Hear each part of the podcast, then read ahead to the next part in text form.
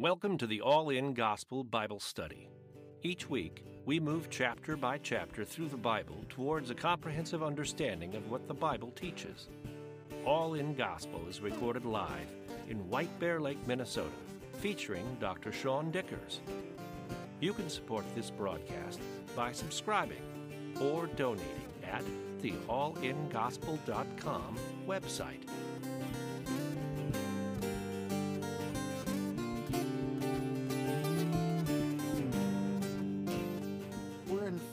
1 Samuel 14, uh, picking up where we left off. Um, in, for context, where we left off was Saul is the new king of Israel, only he starts doing things like he's the new high priest of Israel.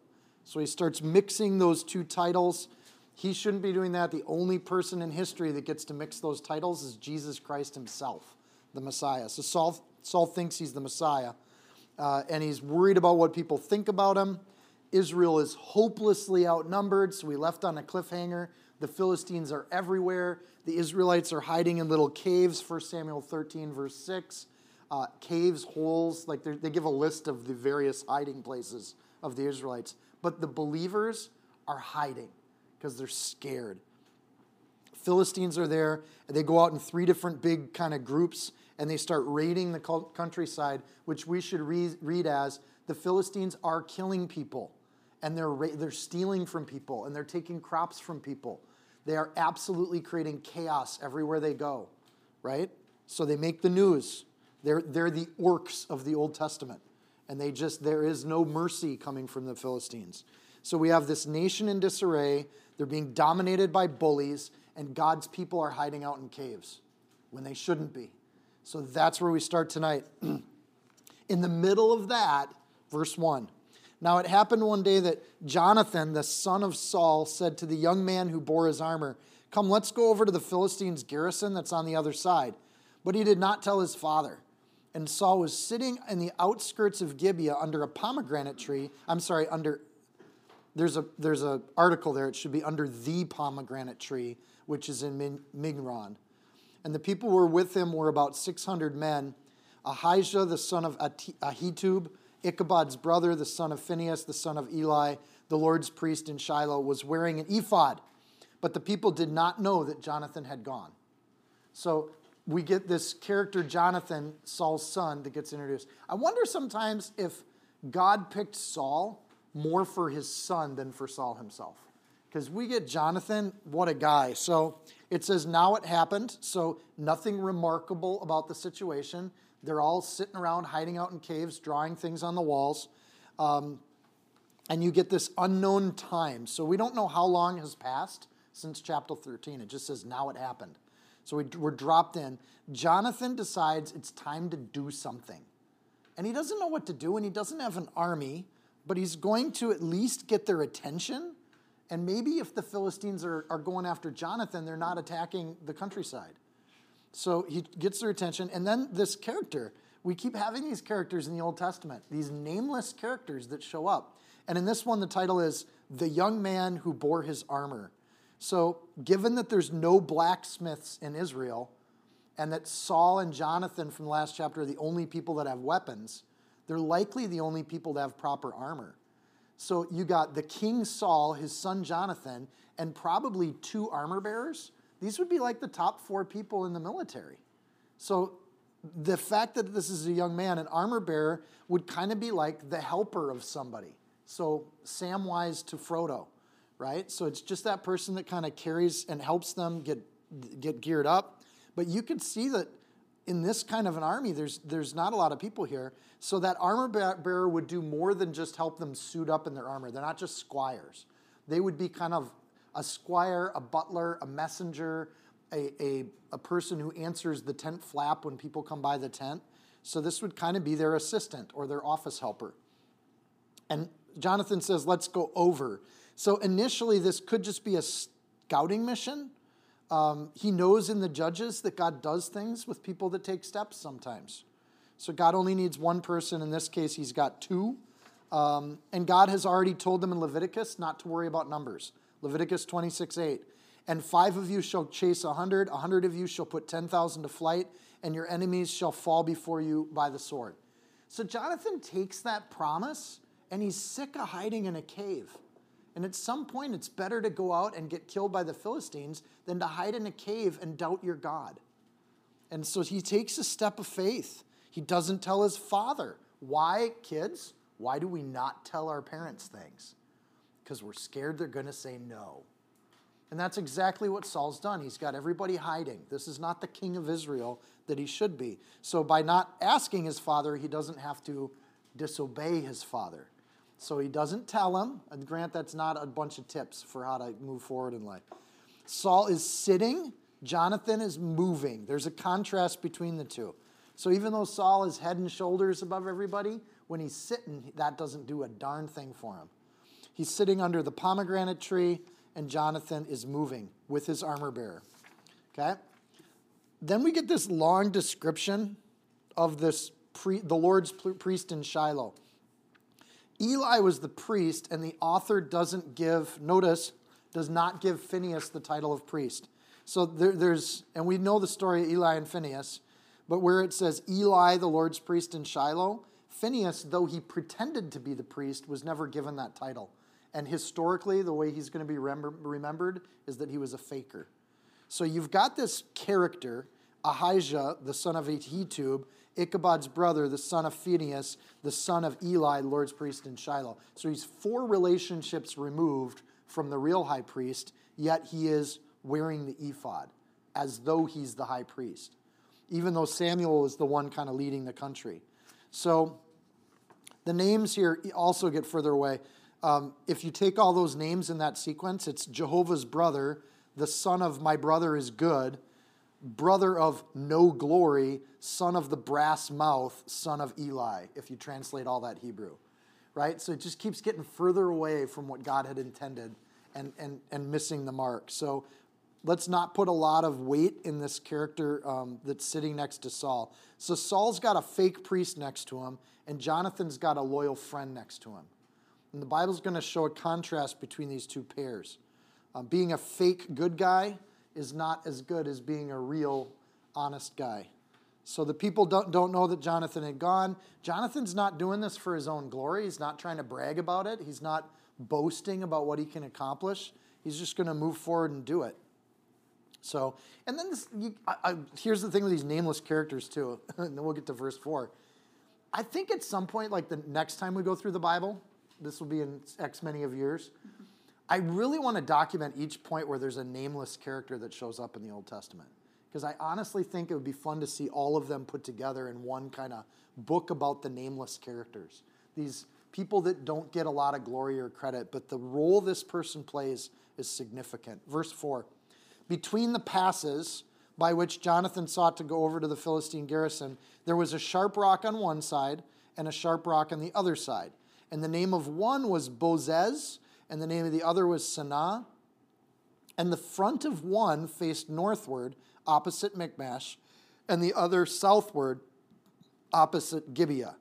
Archaeologists know exactly where this spot is, and it's hard to describe it verbally, but this is a very, what we've gotten here is a very defined location that would be a bottleneck for military strategy. So if you control the bottleneck, then armies can't come through there because you can hold off a large force with a small garrison. So the Philistines have taken these military spots in order to keep their domination over the, the region. Um, the most famous of these bottlenecks is like Thermopylae, where 300 Spartans held off the, the Persian army, or the right. So this is that kind of a location. So Bozez in the Hebrew is surpassing white or shining, and Sanah in the Hebrew is thorny. So it's interesting that we got this thing happening at a location that has a surpassing white yet thorny situation, which maybe is a, a you know an offhanded reference to the cross. I don't know. Um, it faces in in the Hebrew that's mastuk, which means supports. So when it says that these hills faced a direction, it means they supported a garrison that would look out in this direction. Does that make sense?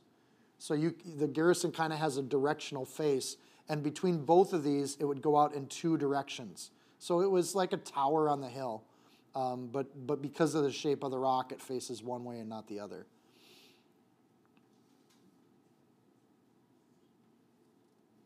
Verse 6.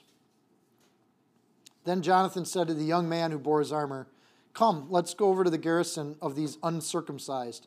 It may be that the Lord will work for us, for nothing restrains the Lord from saving by many or by the few. And that's why I referenced Leviticus. Jonathan's keenly aware that Yahweh only needs a couple people to change the world, right? And that, which puts a lot of weight on all of us. So, for, so his armor bearer said to him, Do all that's in your heart. Go then, here I am with you. Do according to your heart. When the commands of God are clear, it's better to die for them than to worry about the consequence. You know, I, I see this when the Philistines are just wrecking your villages and your cities, there's a point at which a person just says, okay, I, I'm done with this. I'm going to trust my Lord and move forward. And Jonathan and this armor bearer do it. Notice they use the phrase uncircumcised. They differentiate the Philistines not on a national level, and they don't do it on, on a Greek versus Hebrew level. They do it on an uncircumcised versus circumcised. These are people that, that have no covenant with God. And biblically, that's the only division we see between people consistently through the Bible. There's the people that love the Lord, and there's the people that resist the Lord. And so that's the way Jonathan frames it. It says, It may be that the Lord, eh, in, in this passage, and, and, and again, we see something about Jonathan. We've seen in the past biblical characters that presume God will do things. Jonathan's not making any presumption here. If we go out and we get caught and we get killed, that's the Lord's business. So he doesn't presume the Lord's going to do a miracle and just that attitude of humility before God, I'm going to take a step of faith, but if the Lord doesn't move or do anything, I'm kind of okay with whatever result happens here. But I'm going to take the step of faith. Where does he have the command to attack the Philistines? Go all the way back to Joshua. They were supposed to drive these people out of the land. So Jonathan already has an existing command of God that he's moving forward on. And these people are doing harm to the Israelites.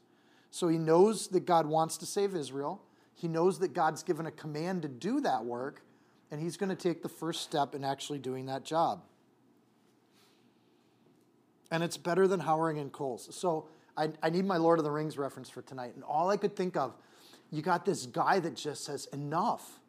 And even though the swarms of orc are all over the countryside, and stepping out of his hole is going to maybe get him some persecution, maybe even get him killed, there's a point where you just say, okay, well, that's it.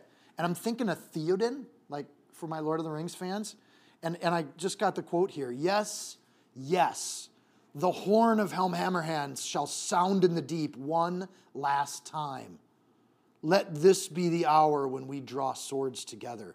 Fell deeds awake, now for wrath, now for ruin, and the red dawn. And then the trumpet goes, he says, Forth the Eorlingas. It's this amazing scene. But there's this thing where it's like, okay, I'm ready to die because I would rather die and serve my king than be a weak mouse in a hole and, and do nothing for my king. And I think sometimes when we're talking to people about our faith, there's a courage that has to happen. I would rather this person hears the good news of Jesus Christ and they're upset with me than I don't tell them and I love them all the way into hell because I'm scared to offend. I'm tired of hiding in holes. And I, this idea that Jonathan has this attitude where he's going to just do it. And, and he does it in the face of death, which is much worse than what many of us face. So, at what point will the Philistine evil end in the country? At what point are they done with it? They got this King Saul that was supposed to help him with it, and he's done nothing.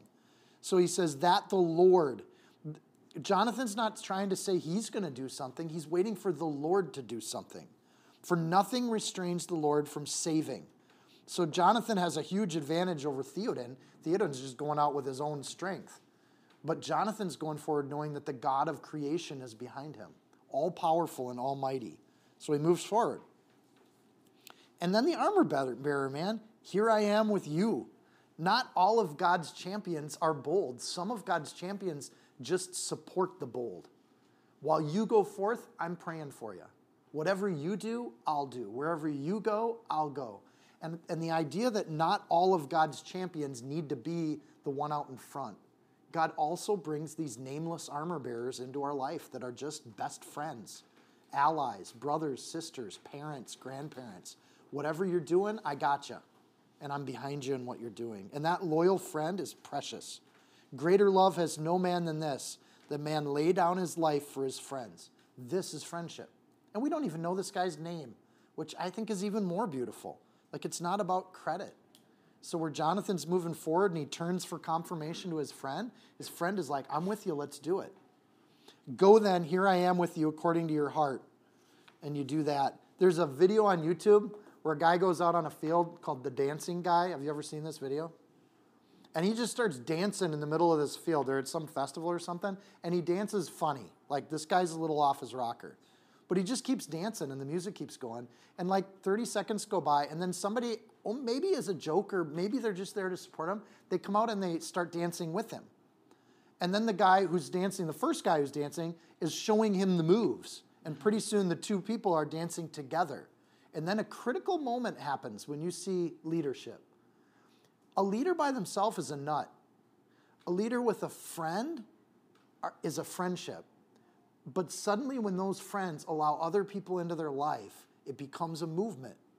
And it's beautiful when it happens. So, in this video, a third person comes, a fourth person, and they're all looking at each other like, yeah, let's dance weird.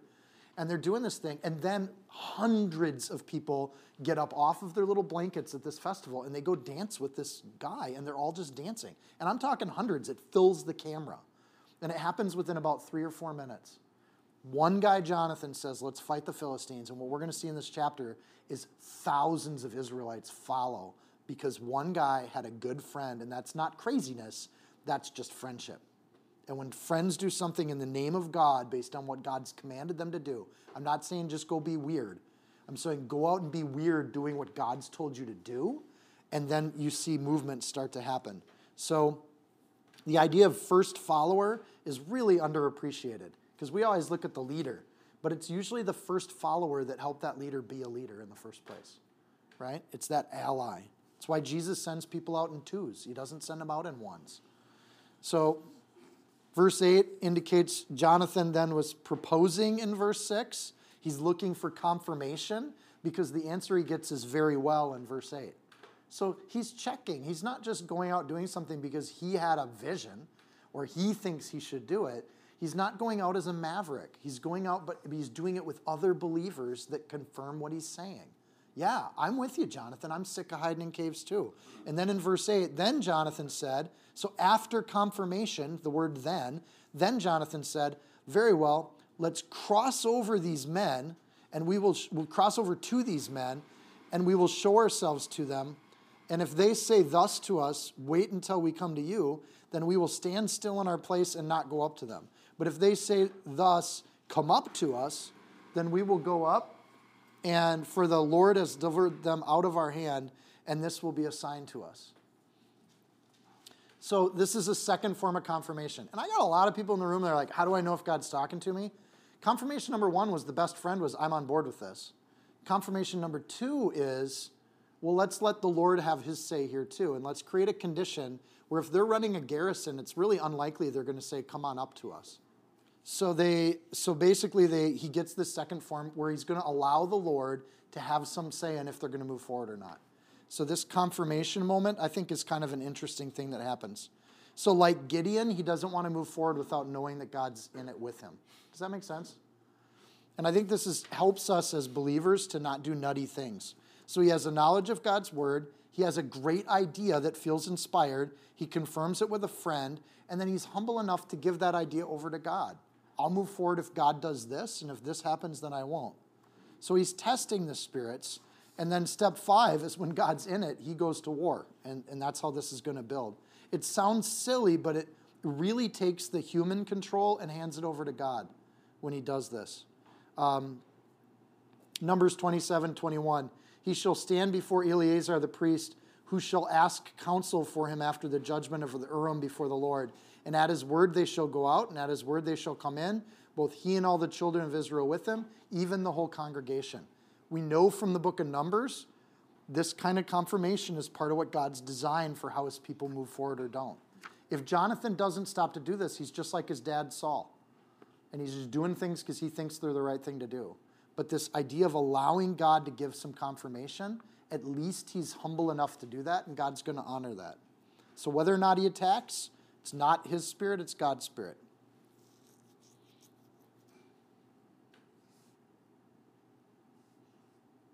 The idea of in verse 10 where it says, if they say, come up to us, then we know to attack. If you're at war with the people, you don't invite your enemy to come look at your garrison, right? Because they can see all your defenses. So, this idea of them saying this would be a highly unlikely situation. So, when he tests the Lord in this, he actually gives the Lord the benefit of the doubt. And the more likely situation is that they don't attack. It has to be the uncommon situation that gets them to attack. Verse 11. So both, both of them showed themselves to the garrison of the Philistines. So they just walk out into the open and say, Here we are. And this is the way you start a war. And the Philistines said, Look, the Hebrews are coming out of the holes where they were hidden. And then, so kind of a form of mockery. And then the men of the garrison called to Jonathan and his armor bearer and said, Come up to us and we will show you something. When someone says this to you with this tone, don't go, right? This is like middle school kids going, hey, come into this room, we're going to show you something. Avoid that situation. It's generally not going to turn out good. But they say, hey, come up, we'll show you something. And Jonathan said to his armor, Come up after me, for the Lord's delivered them into the hand of Israel. So I just love this. They say, Come up to us. They're the exact words that Jonathan said. If they say this, then we're on. It's a go time they say it exactly. Not only do they do that, they taunt them at the same time, right? And they taunt the Israelites by saying, look, they're coming out of their holes. So they're like the little peas on top of the wall in the VeggieTales movie, right? Not only do they say exactly the code words that, that Jonathan had given God, and they add taunts to either side of that. So he's like, and then I like how he says, the Lord has delivered them. Jonathan knows God, he knows him intimately when God's done a delivering, it's in the past tense. It's a done deal. And when Jonathan says the Lord has delivered them, he's talking in the past tense. Because when he hears the Philistines say that, he knows God's already made his decision up. It's a done deal. So at that point, it really doesn't matter what comes next. Jonathan knows he's not deceived.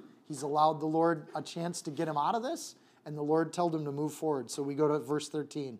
Jonathan climbed up on his hands and knees with his armor bearer after him, and they fell before Jonathan. And as he came after him, his armor bearer killed them.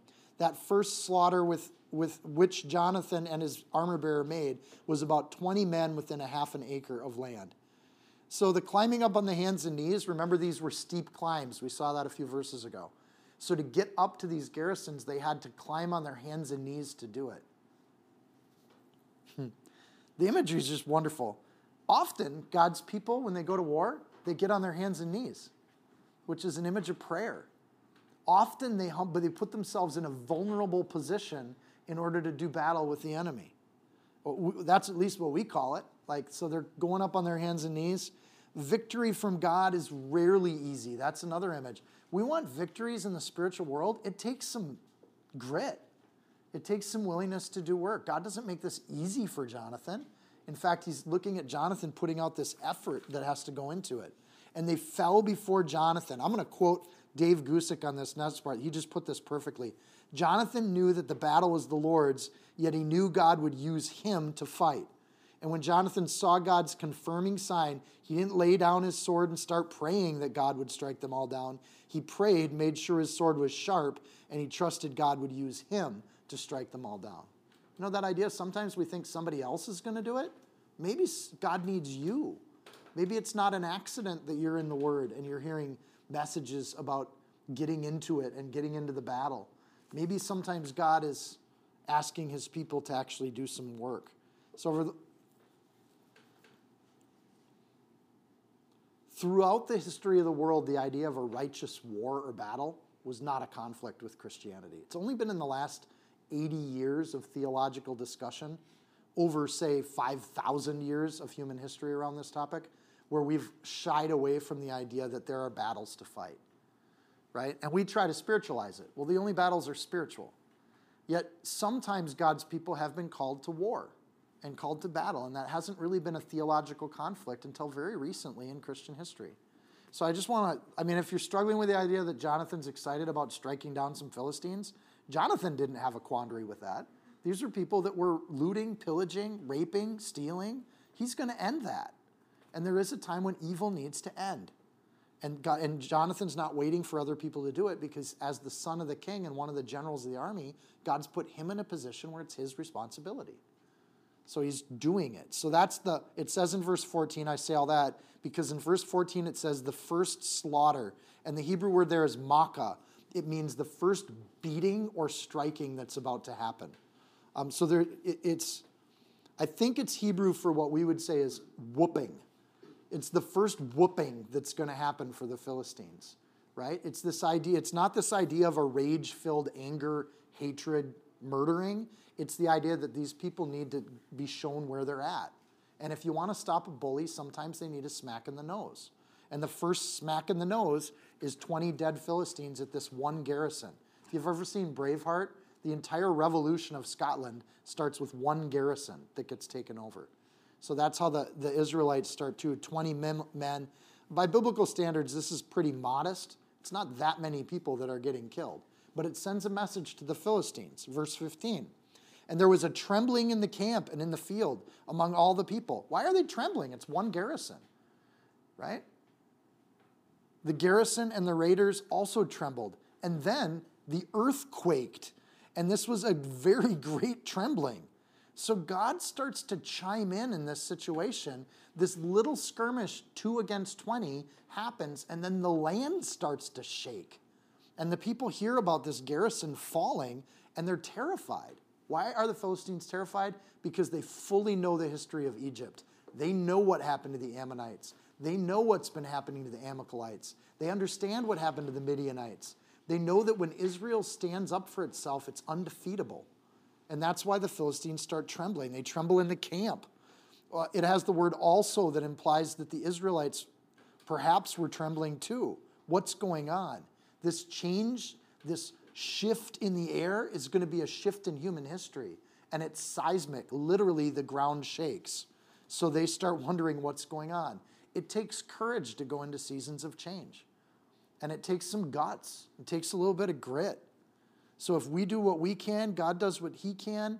The, it, that is just an amazing earth shaking thing. So the garrison and the raiders also trembled. Seemingly, this trembling, when we look at verse 16 and verse 20, the trembling caused them to start attacking one another.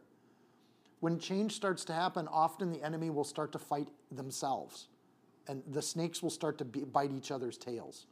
And it just gets to be this situation where the chaos starts to eat itself. Verse 16 Now the watchman of Saul in Gibeah of Benjamin looked, and there was the multitude melted, melting away. The multitude's the Philistines, and they were here and there. So they can see this massive camp of Philistines, and the whole camp starts moving and running around and starts to melt or lose its shape. Military camps are usually in order. So when there's chaos happening, you know, something like a puma got loose or something. Something's happening down in the camp, verse 16. Then Saul said to the people who were with him, Now call the roll and see who is gone from us. And when they called the roll, surprisingly, Jonathan and his armor bearer were not there because they didn't tell him that they left. When you're the king of Israel and your people are being destroyed and you see chaos in their camp, what should Saul's reaction have been here? Attack. Attack now. They're in disarray. This is our best chance. When small numbers go against large numbers and you see chaos in the camp, his first reaction should have been charge. But he says, call the roll call, figure out who's gone. He's more worried about accusation than he is about victory. And, you know, we just saw that Jesus music thing last night. And one of the scenes in it is as these Christian musics inspired by the Spirit are making new kinds of songs for the church, their chief enemy wasn't the world, their enemy was the church. And it, instead of saying charge, let's go with this new kind of music. They're like, get this music out of here. It's of the devil. And they start doing that. Jesus starts doing miracles, and instead of the Pharisees saying, Hallelujah, God's come, they say, You must be of the devil. Something's wrong with you. And this is the, the flesh response to the move of the Spirit, and it's consistent. And it keeps happening, and it's really sad. Saul, unlike the king he should be, is being the king that he is becoming. Verse 18 And Saul says to Ahijah, the fake priest, Bring the ark of God here. For at that time, the ark of God was with the children of Israel. Remember, they had lost it, and then it came back, like God brought it back on his own to the people of God. And Saul still thinks that there's power in a box, it's just a symbol. But bring the ark here. Now, it happened while Saul talked to the priest that the noise which was in the camp of the Philistines continued to increase. So Saul said to the priest, Withdraw your hand. Remember, the priest in the ephod has a pocket, and inside the pocket are two stones, like of different colors. They're called the Urim and the Thummim. So Saul is saying, Take a roll call. Oh, Jonathan's gone? Then bring the ark. And, and he was, if the priest's hand was in the pocket, Saul had asked him, probably, should we attack or not? Even though it's obvious this is the time to attack. So when the noise continues to increase, Saul interrupts this inquiry of God. He never finishes inquiring of God. And when the priest puts the hand in the pocket, the question's been asked. Saul's supposed to abide with whatever comes out of that pocket. So he's breaking the law when he says, withdraw your hand. Just if we're going back to the particulars of the law. Once you make that request or inquiry, you've vowed to stick with whatever you're gonna whatever comes out of that pocket. So when he says take your hand out, don't do this, he's not waiting for the Lord to tell him what to do. So Saul decides it's time to fight. Verse 20.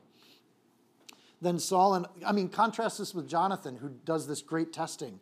If the Lord's in it, we'll go. If he's not, we won't. Saul just makes his own decisions. And there's a real contrast between father and son here. Verse 20. Then Saul and all the people who were with him assembled, and they went to the battle. And indeed, every man's sword was against his neighbor, so the camp's in disarray. And there was a very great confusion. Moreover, the Hebrews who were with the Philistines before that time, who went up with them into the camp from the surrounding country, they also joined the Israelites who were with Saul and Jonathan. Likewise, all the men of Israel who had hidden in the mountains of Ephraim, when they had heard that the Philistines fled, they also followed hard after them in the battle. So the Lord saved Israel that day, and the battle shifted to Beth Aven. Imagine like a snowball going down the hill, right? First, the two guys take out the garrison, then Saul's army shows up, and then we get these other groups of people, which tells us something about the condition of Israel before this fight. The Hebrews who were with the Philistines, verse 21. This is likely the slaves that had been taken, so there's a slave uprising that happens. At the same time, the little army of Israel happens. Remember, Saul had just a few hundred with him.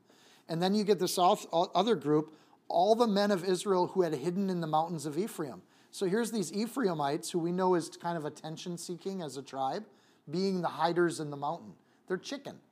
So the last group to show up is not the people under oppression, it's the people who are the chickens that don't go out and do anything.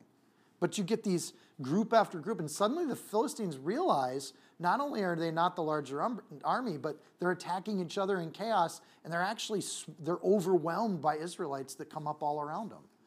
And this is again, think of the dancing man, right? Just a couple people start it, and then all of a sudden there's people all over the place, and it becomes a movement. And the people of Israel, this is the time we're going to get the Philistines out of our land. Well, that's I think what could have happened here. Verse 23 So the Lord saved Israel that day. Jonathan, being faithful, did that first step. Jonathan doesn't get the credit for this. And I don't think Jonathan wanted it. That, he never went out to get the credit. But the, what gets the credit in these victories is the Lord God Almighty. It's not the person who started it, it's not the people that were hiding in the holes. It's that they all came out when they were supposed to come out. Even Saul shows up when he needs to show up. So the devout believers take a stand, they get a little success, the lukewarm believers jump in too. And we get this idea of the, that hope is a powerful instrument. And that what Jonathan and, and his armor bearer gave the Israelites was hope.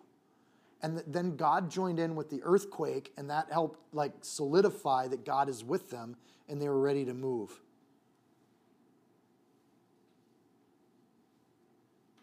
How's Saul going to react to a mass uprising, a victory of, of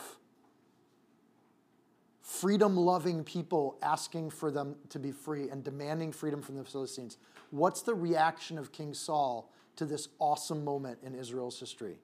And you'd think it would be like, yeah, the plague of the Philistines has taken a blow today. We're all going to breathe a little easier. The Philistines are gone. praise the Lord, but that's the opposite of what Saul does. Verse 24. And the men of Israel were distressed that day, for Saul had placed the people under oath, saying, Cursed is the man who eats any food until evening before I've taken vengeance on my enemies. So no one tasted food. None of the people tasted food.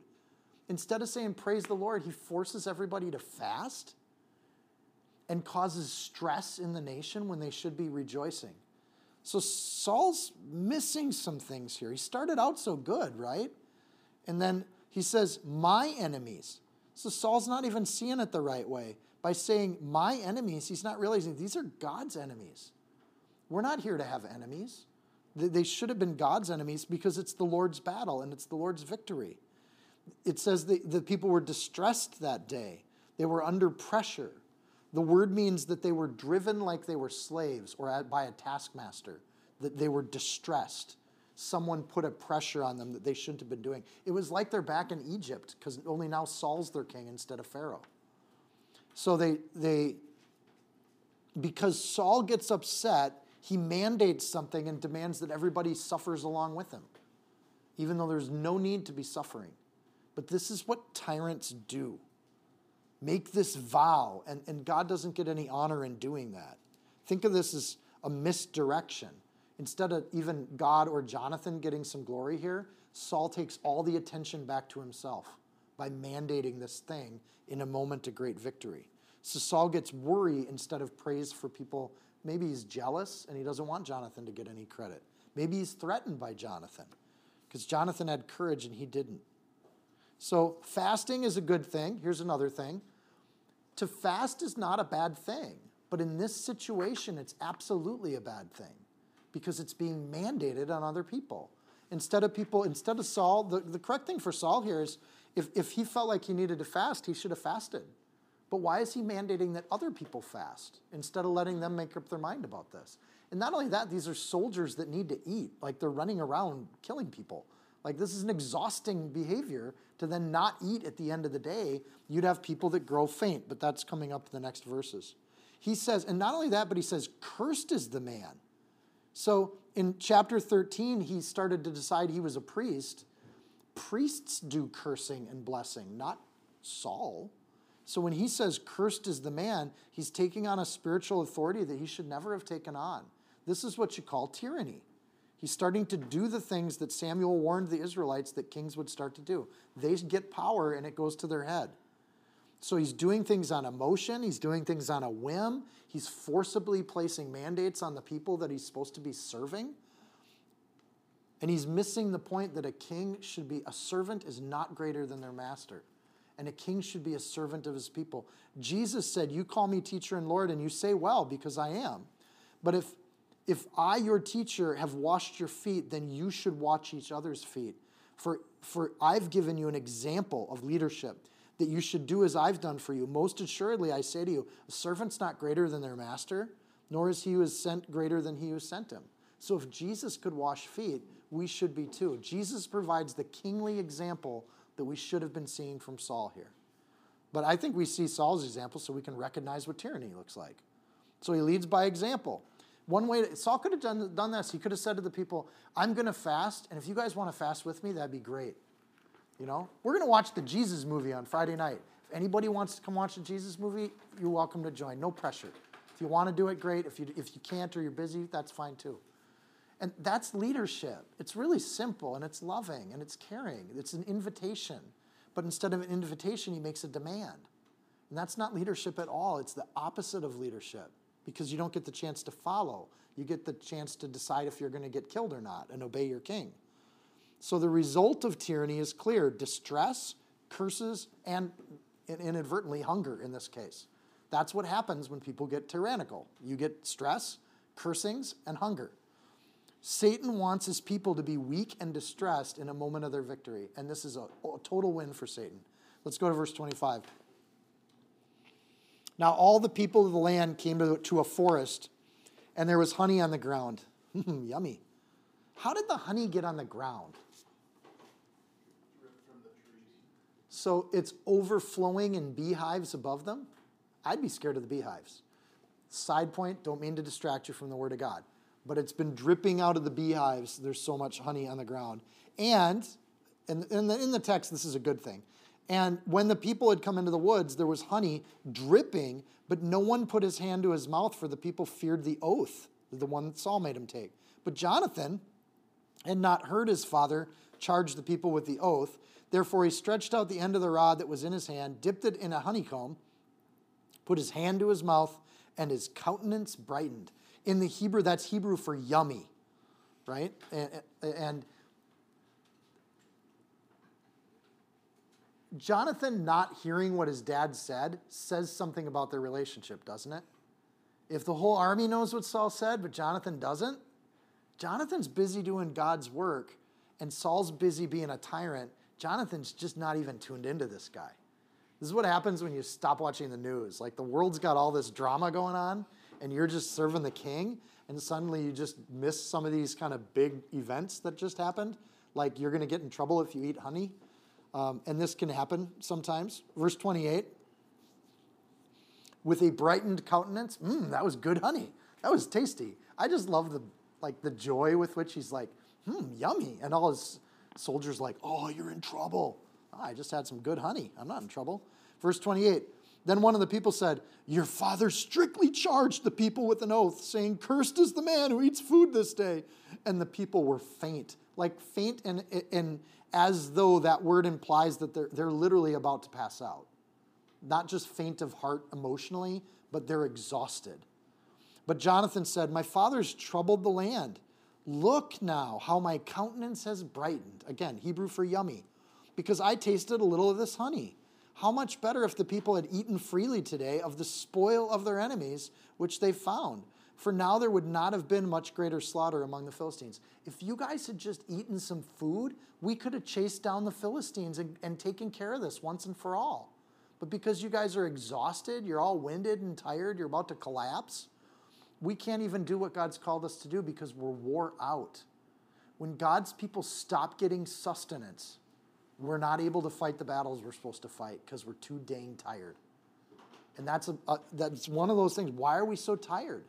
You know, who told us we couldn't be getting the gifts of God? So, honey here is presented as a blessing. Uh, Israel is consistently presented as a land of milk and honey. Uh, we saw that in Exodus, Leviticus, Numbers, Deuteronomy, Joshua.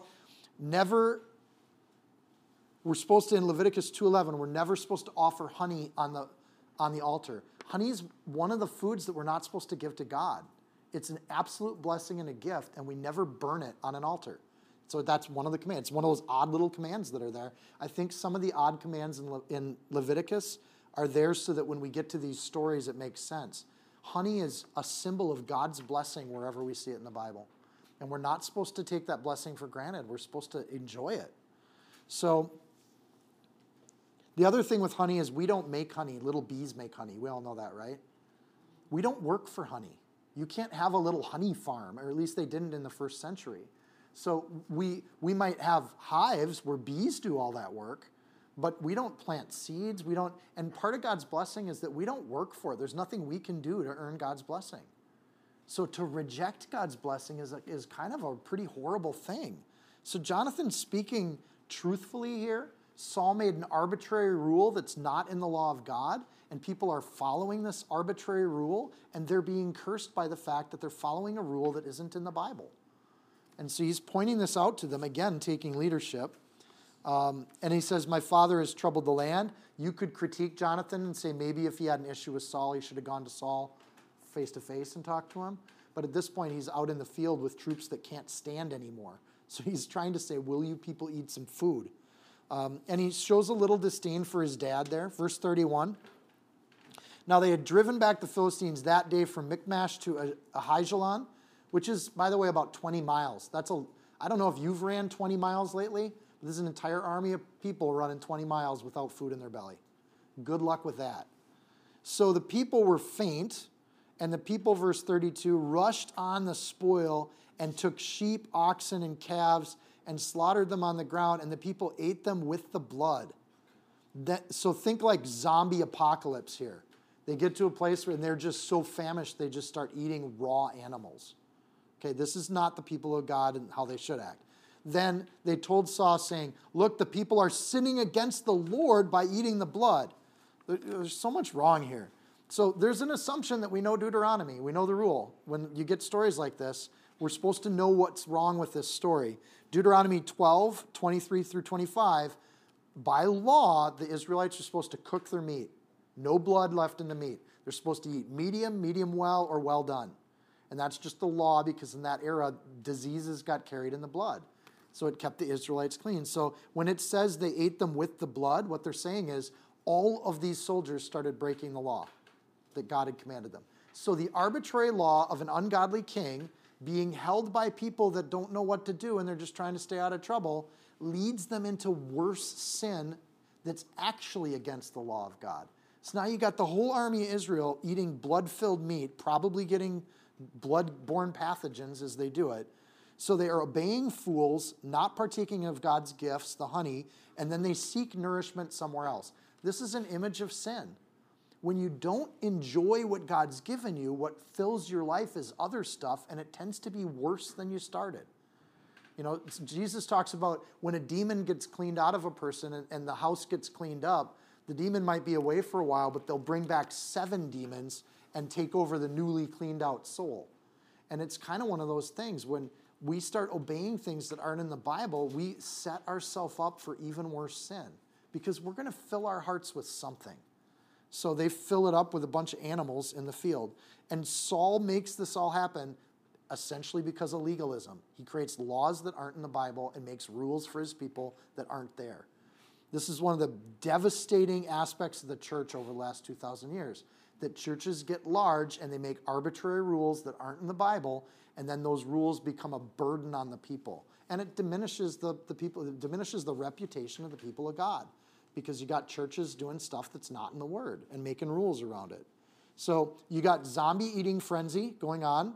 This is an ugly scene. This is not the best moment in Israel's history. Um, they're all looking up and, and doing this. It doesn't say they had utensils. It doesn't say that they prepared this meat in any way. Likely they're eating it raw off the bone. Like this is absolute kind of caveman behavior. And then they start blaming people for these rules. So he said, You have dealt treacherously.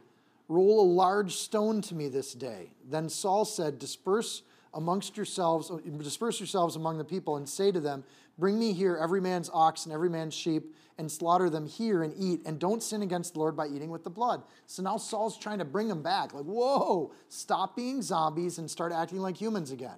Oh my goodness, what's going wrong with you people? So every one of the people brought his ox to him that night and slaughtered it there. And then Saul built an altar to the Lord. This was the first altar that he built to the Lord. Is it a good thing to build an altar to the Lord? Yes. When you do it against God's law, he's messing up again. And we should know that. When you build an altar to the Lord, there's two reasons. One, it's at the tabernacle where God said to build an altar. Or two, you've had an actual encounter with God where he's told you to do. You've, you've met and talked with God. So Gideon built an altar. Joshua built an altar. Moses built an altar. But they built an altar to commemorate the spot where God had come and, and, and intervened with humans. Has Saul interviewed with God at any point in this story? No. In fact, the reason for him building an altar is to cover his own mistake. This is not a good thing, even though it kind of looks like a good thing.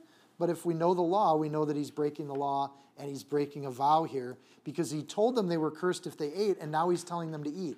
This is another aspect of tyrannical government. They make rules that contradict with one another. First you do this, then you do this. Let's go this way. And oh, no, no, we didn't really mean that. Go this way. This is rule by fiat. King George was guilty of this.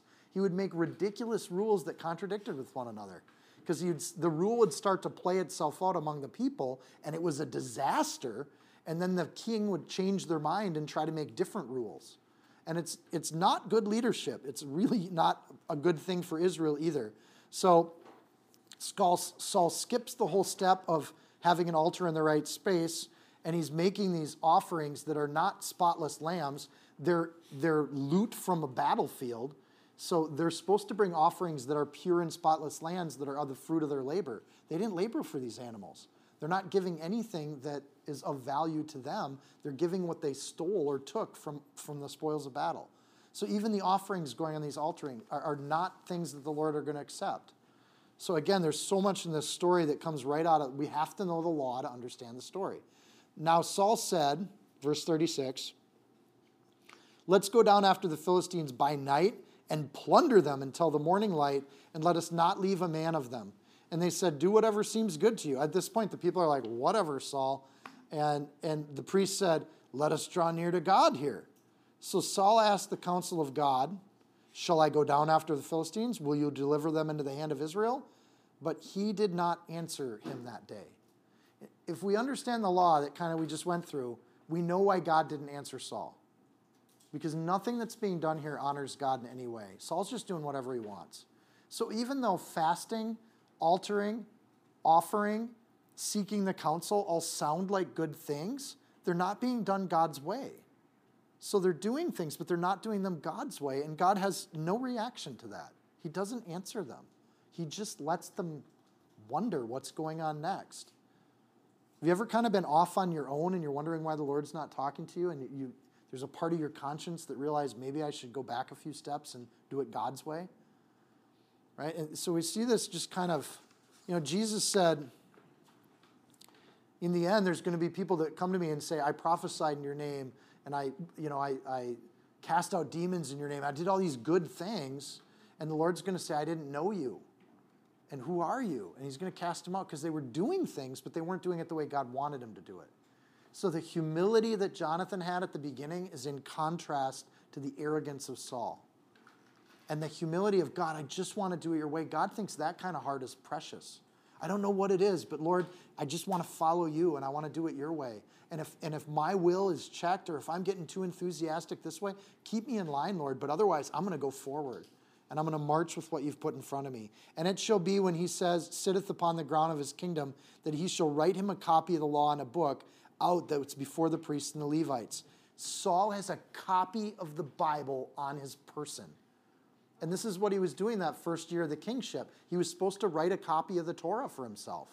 So, assuming Saul followed the law, and he did that, he knows God's word, he's handwritten it himself, and he's wearing it on his person because he's supposed to keep that book with him forevermore. Saul's just ignoring it. He's not bothering to go through it. Even though he's handwritten, I don't, I don't think any of us have handwritten the Bible or even the first five books. So Saul's ahead of us in that regard, but he's way behind a lot of us because he just doesn't listen to it. And writing it out doesn't save you, following it does. So God doesn't direct him, he remains silent. This is a sobering theological concept. Do it God's way and God will bless you and the earth will shake, or do it your own way and God just won't respond to you. That's, I don't know. And Saul said, Come over here, all you chiefs of the people, and know and see what this sin was today. For as the Lord lives, who saves Israel, though it be in Jonathan my son, he shall surely die. So Saul follows up idiocy with more idiocy. Now he makes a vow. And this is one of the many stupid vows we see people make. Saul thinks he's so right and he's so blinded that he makes another foolish vow. Whoever it is that's making it so the Lord won't talk to me, they're going to die. So, not a man among the people answered him. With each one of these situations, like with he's losing credibility with the people of Israel because they're not they're just like they all know jonathan ate the honey but none of them are going to say anything and then he said to all of israel you be on one side and jonathan and i will be on the other side and the people said to saul whatever do what seems good to you therefore saul says to the lord of god of israel give a perfect lot this would be the urim and the thummim we're going to we're going to pick that we're going to see who this was so saul and jonathan were taken and the people escaped the priest pulls out the thing and says you and Jonathan, the rest of the people of Israel are off the hook here. It's you and Jonathan. One of the two of you are the sinners. And Saul said, Well, cast lots between my son Jonathan and me. And so they did it, and they're like, It's Jonathan. Jonathan did something here that's broken, broken the allegiance. Saul, as king of Israel, made a curse and put a curse on Jonathan. And the Lord's kind of holding this situation. Your word matters. And if you're the king of Israel and Jonathan's cursed, but and Saul says to Jonathan, Tell me what you've done. One another way to look at this is maybe the stones because it says the Lord didn't answer. Maybe pulling stones is just like flipping a coin. It's just random at this point. The Lord's not involved at all. Right? So there's different ways to like read this. Either way, it lands on Jonathan because really it's two coin flips. Like, it's not out of reason that you could just by chance have hit Jonathan here. Um, that said, Jonathan tells him, Well, I tasted a little honey with the end of the rod that was in my hand, and so now I must die. In total humility and respect for the king and his father, he's going to respect these vows that Saul made. I guess I have to die because I ate the honey. So it's me, bold, ready to die, not putting his own life ahead of, he's not fighting at all. Look at just the kind of character Jonathan has. You made the vow, and I guess I'm going to die. It's, you're, you're the king. Saul answered, Go, God, do so, and more also, for you shall surely die, Jonathan. What a scumbag. What a, what a horrible thing. There's bad stuff in the Old Testament. Yeah, and it's done out of God's command. God says, don't make vows like this. You don't need to. So Saul could break this vow and save a life. What's better? Saul getting the curse of breaking a vow or a human being dying? And it's pretty clear in the Old Testament that murder's a lot bigger deal than this vow situation. Saul has the option of just saying, well, curses on me, I'll take that for you as a sacrificial act of love. But instead of that, he's like, well, you're going to die, kid. What a, and maybe Saul was that jealous of Jonathan at this point because he starts throwing spears at David. We know that's part of his character. So, what makes someone so wicked that they're willing to watch their own kid die? So, Saul, in chapter 10, verse 21, he started out really humble. He's hiding in the equipment. But by this point, he's not hiding in the equipment and humble. He's willing to let his own family member die because he made a dumb vow and then put another dumb vow on top of it. Tyrants can't admit when they're wrong. And it's one of those kind of truths in life when you get people so drunk on their own power, they can't admit when they screw up. And you got to get there. When somebody's teaching you the Bible and they can't admit that they're wrong, that's you guys got to keep me hold, accountable for that. And that's why I always say don't trust me. Go to the word and, and read it for yourself. We may disagree on some things, but I never want to be in a position where I think I'm so right that I can't admit when I'm wrong and do it in a humility. But in this case, man, Jonathan breaks the law of Saul, not the law of God, but he's willing to submit to both. But the people said to Saul, Thank goodness for the people. Shall Jonathan die, who has accomplished this great deliverance in Israel?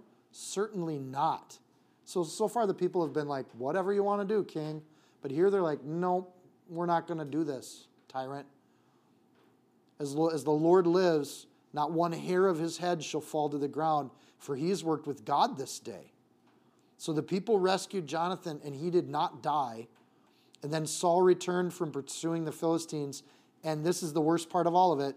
And the Philistines went to their own place. They don't beat the Philistines this day the worst part of this sin is they don't finish what they started with the Philistines. They were supposed to drive the Philistines out of the land. They're supposed to chase them across the border and get them out, but they don't. The Philistines stick around. It's interesting that the people clearly understand it says that he has worked with God. They clearly see that Jonathan has been working with God and they see good fruit. And if there's good fruit, they're not going to attack that because that would have been even worse for Israel. So at some point, the people say, We're not going to go along with the tyrant. We're not going to do that. And Saul had to realize that his life was suddenly in danger. If he went after Jonathan, he was about to pick a fight with his own country. So there's a point where good people stand up and say, We're not going to do this. Jonathan started that at the beginning of the chapter, and the people finish it at the end of the chapter. There's something happening in Israel where there's a demand for holiness. So God doesn't answer Saul, but he is with Jonathan in these verses.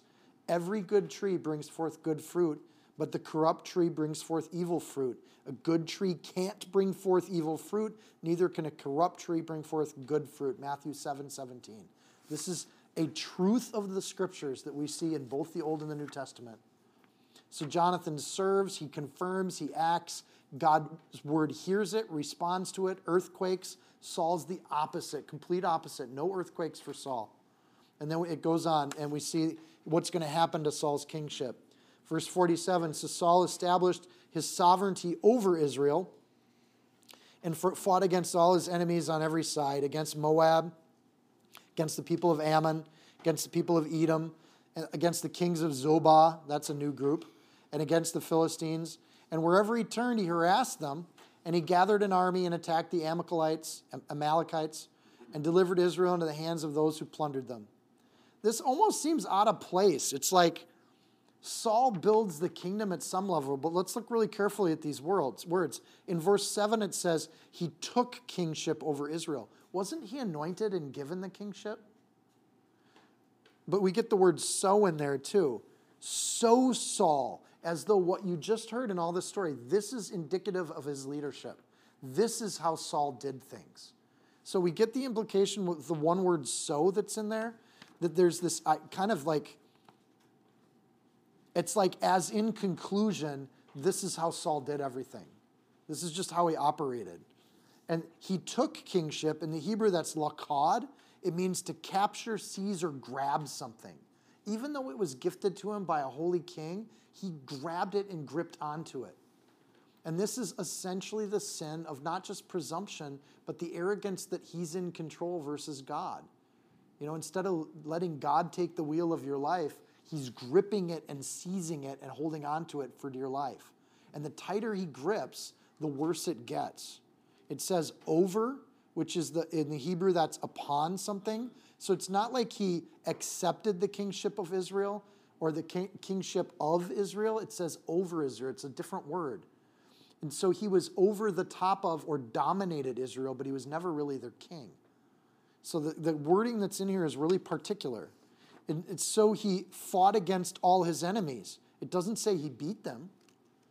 In fact, a lot of these enemies had already been beaten, and they seem to be coming out of the woodwork because they see a weak king. And the Philistines have lost some of their dominance over the region, so then all these other nations start to push in from different directions. So his aggressiveness actually doesn't do what he thinks it's going to do. But the one thing we do get out of Saul is we actually get an army that exists that David's going to eventually become a hero of. So there is a group of people called the Israelites, and they actually have an army, but they don't really defeat people. It says in these verses that he harassed them, or rasa to vex or trouble, or to act wickedly towards. Basically, he had a band of raiders that bothered these people. He never beated them or pushed them back. So there's no defeat, there's no conquering, it's just harassment that Saul provides. So he's annoying to the nations around him. This is again the problem with ungodly people is they don't really heal or make anything better. They just cause problem and conflict. So the multitude of enemies shows very little respect for Saul as king. Strong kings don't have that many enemies because nobody wants to pick a fight with a strong king. Weak kings, the enemies come out of the woodwork and they start looking at things and what land can we conquer? What territory can we take? Because they see weakness and they go after it. The, verse 49 The sons of Saul were Jonathan, Jishwi, you try to pronounce that name, Malchishua, and the names of two daughters were these. The name of the firstborn was Merab, and the second one's going to be significant. The name of the younger was Michal. Um, Saul actually has another son that's not listed here for some reason uh, Ishbosheth. Um, and, and it might be that Ishbosheth isn't mentioned here because he never leads an army for Saul. And maybe this is kind of a list of his sons that led armies. I don't know, and some of you might have other thoughts, but he has another son that's in between these sons, so he's of age, um, but he's just not mentioned in this list. So the name of Saul's wife was Ahinoam, the daughter of Ahimaaz, and the name of the commander of his army was Abner, the son of Ner. Abner becomes a character coming forward, Saul's uncle. And Kish was the father of Saul, and Ner, the father of Abner, was the son of Abiel. So we get this kind of family tree of Saul. And now there was a fierce war with the Philistines all the days of Saul. And when Saul saw any strong man or valiant man, he took him for himself. As predicted by Samuel, this is what kings do. They take the best of you and they make them their own. So he takes from Israel, annoys the enemies of Israel.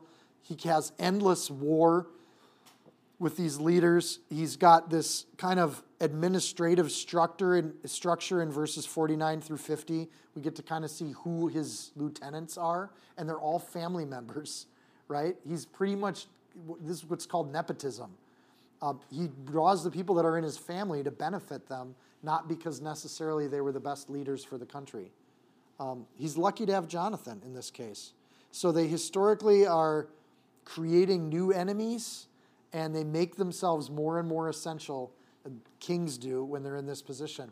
Weak kings love conflict because they can then become necessary in conflict. In times of peace, you're like, why do we need a king? It's, it's peaceful. Um, and, and strong kings are okay with that. But weak kings, boy, you need me because look at all these enemies we have around us. So they prop up enemies anywhere they can. And this is one way, it has been for the history of the world, for weak governments to maintain themselves. Create enemies and prop yourself up, and the people will put up with a lot of abuse. Most notably, if they have a strong son or a valiant son, Saul's going to take those sons. It's a new kind of tax. He's going to draw people, slave conscription or draft conscription into his army. Uh, drafts are generally not a good thing historically. People get very angry when they lose their kids. Um, and we have a lot of people in this room that if there was a draft, they'd be gone. And that breaks hearts when you do that. So that's what Saul's doing to Israel. Saul is all about the image of strength, but there's no fruit in his strength. And he doesn't put his image or strength in God. And this becomes his downfall, which is sad because he's the first king of Israel. But the line of Israel won't go through any of these people that were just listed. And this is also what Samuel prophesied. Because of Saul's sin, his, will not it will not be the throne of Saul as we go forward in Israel's history. It's going to be the throne of David. And it'll be David's descendants that Jesus comes from, not Saul's descendants. So we see this shift happening. This chapter tells us why. It's kind of a bummer, but we got to meet Jonathan. So luckily there's this contrast of this Jonathan and his devout friend and the revolution that happens under Jonathan gives Israel a little bit of break from the Philistines. Amen? Let's pray. Dear Lord and King, we just thank you for your word. And we don't come to your word lightly. We don't open your scriptures flippantly. Uh, we don't do it with anything but the great seriousness, Lord, if we want to know what you have to say. Uh, Lord, we let, help this word to sink into our hearts this week. Help us to be wise about leadership, about friendship, about the themes of courage and fighting evil that pop up in this chapter, Lord. Help us to not be foolish with those themes, but to discern them and make judgment, to use our brains around what battles to fight and when to fight them. Lord, help us to be like Jonathan, where we test and measure every situation against your will. And Lord, if you want us in the battle, we're willing to die. Um, and Lord, if you want us to back off, then we're willing to do that. And we'll do both with joy. Uh, but Lord, help us to see your will before we see our own. Uh, help us to not create arbitrary rules. Help us to not make foolish vows or test you unnecessarily. Um, we're not here to test you, Lord. We're here to follow you. Um, and everything we do wants to be in that light. Lord, if there's anyone in this room that isn't walking with you and seeking to serve you and follow you, if there's anyone in this room that still resonates more with Saul than Jonathan, Lord, I pray they don't leave here tonight. You know, as Mikey showed us, we don't know how many days we got. Uh, Lord, we could not even get home tonight to our own beds. So, Lord, help us to be urgent about serving and following you. Um, Lord, and I pray you anoint people, bless us this week, go with us as we go forward. Um, but Lord, help us to just choose to follow you tonight and this week and this month and for the rest of our lives. That you're a king that's better than Saul, you're better than David, and you sit on your throne, and we just want to serve you as our king. In Jesus' name we pray.